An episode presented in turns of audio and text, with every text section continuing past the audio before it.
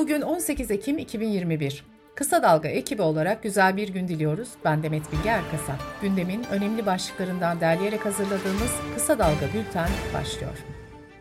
CHP Genel Başkanı Kemal Kılıçdaroğlu, cumartesi günü sosyal medya hesabından paylaştığı bir video ile bürokratlara seslendi.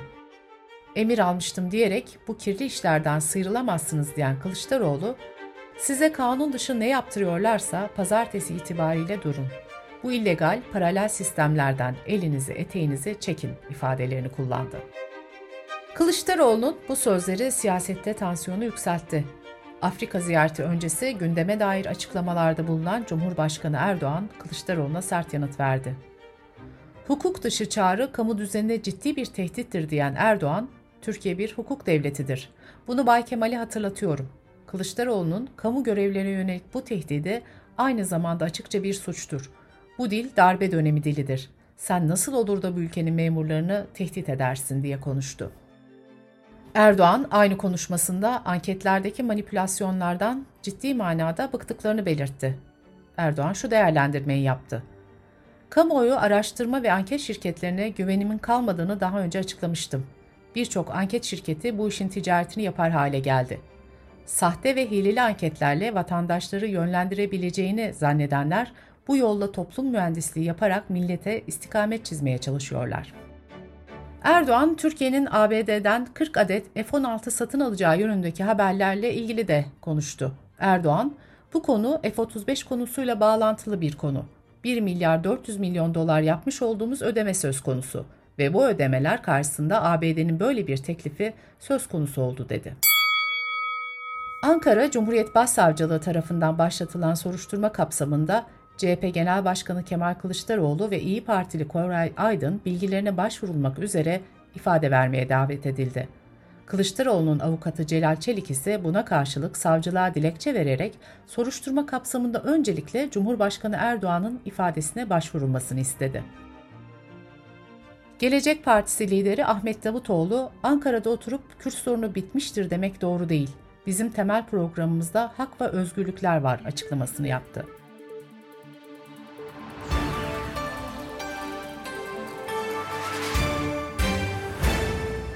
İyi Parti Milletvekili ve Genel Başkan Başdanışmanı Aytun Çıray, Pandora belgeleri ile ilgili Hazine ve Maliye Bakanı Lütfü Elvan'ın yanıtlaması istemiyle soru önergesi verdi.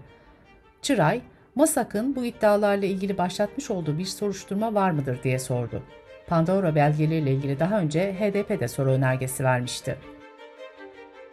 Zonguldak Valinin dış cephesindeki Atatürk'ün gençliğe hitabe yazısının olduğu levha kaldırılarak yerine 2 yıl önce Gümeli Belediyesi'nde yer alan 4116 yaşındaki porsuk ağacının cam mozaiği konulmuştu.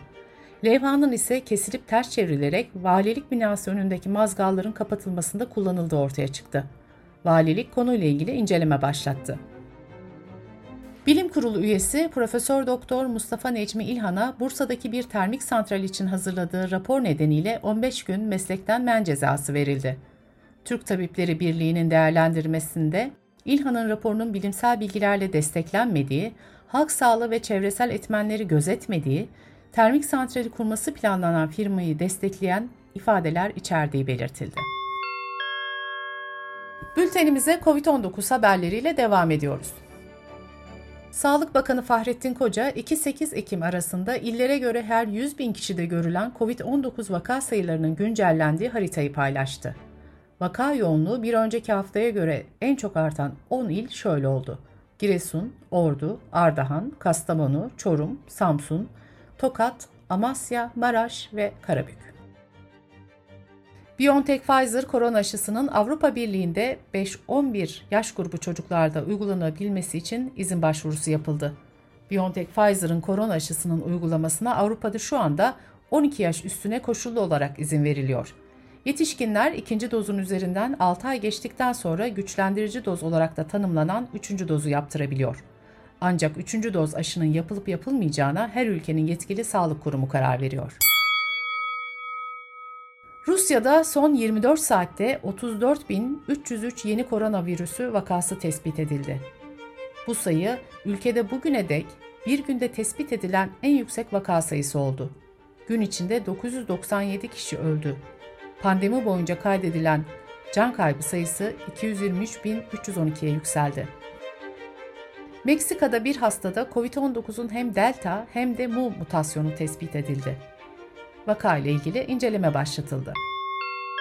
Sırada ekonomi haberleri var. CHP Genel Başkan Yardımcısı Ahmet Akın, kömürde 10 ay içinde yaşanan fiyat artışının %30 olduğunu belirtti. Akın, henüz kış gelmeden kömüre zam yapmak vicdansızlıktır dedi. Türkiye Odalar ve Borsalar Birliği Başkanı Rifat Hisarcıklıoğlu, pandemi döneminde hiç bilmediğimiz bir denize açıldık. Böyle bir kriz görmedik diye konuştu. CHP milletvekili Sezgin Tanrıkulu'nun pandemi döneminde iş yerini kapatan esnaf ve şirketlerle ilgili soru önergesini yanıtlayan Ticaret Bakanı Mehmet Muş, 11 Mart 2020 30 Haziran 2021 tarihleri arasında 112.710 esnafın iş yerini kapattığını ve 71.314 şirketinde kapandığını açıkladı. Aile ve Sosyal Hizmetler Bakanı Derya Yanık, bakıma ihtiyacı olan engelli vatandaşlar ile aileleri için toplam 963 milyon 172 bin TL evde bakım yardımı ödemelerini hesaplara yatırıyoruz açıklamasını yaptı. Dış politika ve dünyadan gelişmelerle devam ediyoruz. İspanya polisi yelkenlilerle Latin Amerika'dan Avrupa'ya kokain kaçakçılığı yapan bir çeteyi çökertti. Lüks yelkenlide 3 ton kokain bulundu, gözaltına alınanların çoğunun Türkiye kökenli olduğu belirtildi. Polis eş zamanlı olarak yelkenli ile bağlantılı kişilerin evlerine de baskın düzenledi. Çeşitli silahlar ve yaklaşık 35 bin euro nakit paranın ele geçirildiği baskında Malaga yakınlarında 60 yaşındaki çete lideri de gözaltına alındı. Avustralya Federal Polisi ülkede şimdiye kadarki en büyük eroin sevkiyatını durdurdu. 1200 pakette 450 kilo eroin ele geçirildi. Piyasa değeri 104 milyon dolar olan eroinin sevkiyatından sorumlu olduğu ifade edilen Malezya vatandaşının gözaltına alındığı aktarıldı. Fransa Cumhurbaşkanı Macron 17 Ekim 1961'de Paris'te polisin Cezayirli göstericilere yönelik katliamını kınadı. Macron bu şiddetin mazur görülemez olduğunu söyledi. Macron şu ana kadar Fransa devleti adına yapılmış en ileri açıklamayı yaptı ancak resmi bir özür dilemedi. BBC'nin araştırmasına göre İngiltere'de ev içi şiddet şikayetleri artıyor ama bu konuda açılan davaların oranı 6 aylık zaman aşımına takıldığı için hızla düşüyor. İngiltere ve Galler'de son 5 yıl içinde 13 bin başvuru zaman aşımından düştü. Kadın hakları grupları savcılara ve polise bu suçları soruşturmak için verilen sürenin uzatılmasını istiyor. NASA, Lucy adlı uzay aracını 12 yıl sürecek görev için Jüpiter'e gönderdi. Uzay aracı Jüpiter'in etrafındaki Truva asteroidlerini inceleyecek. Bültenimizi kısa dalgadan iki öneriyle bitiriyoruz. Kısa Dalga'da yeni bir podcast serisi başlıyor. Bu ışıltılı hayatı biz seçmedik. Sosyal medyada haber, haber içeriği ve yorum takip etmekten yorulduysanız Özge Mumcu Aybars her hafta sizin için bir konuyu ele alarak anlatıyor. İlk bölümün konusu dünyayı kasıp kavuran Pandora belgeleri. Kısa Dalga.net adresimizden ve podcast platformlarından dinleyebilirsiniz. İkinci önerimiz ise Beril Eski'den. Beril Eski, Edirne cezaevinde bulunan HDP'nin eski eş genel başkanı Selahattin Demirtaş'la konuştu. Cezaevi koşulları, sağlığı, Kürt sorunu ve muhataplık tartışması. Tüm bu başlıkları ve daha fazlasını kısa dalga.net adresimizden okuyabilirsiniz. Gözünüz kulağınız bizde olsun. Kısa Dalga Medya.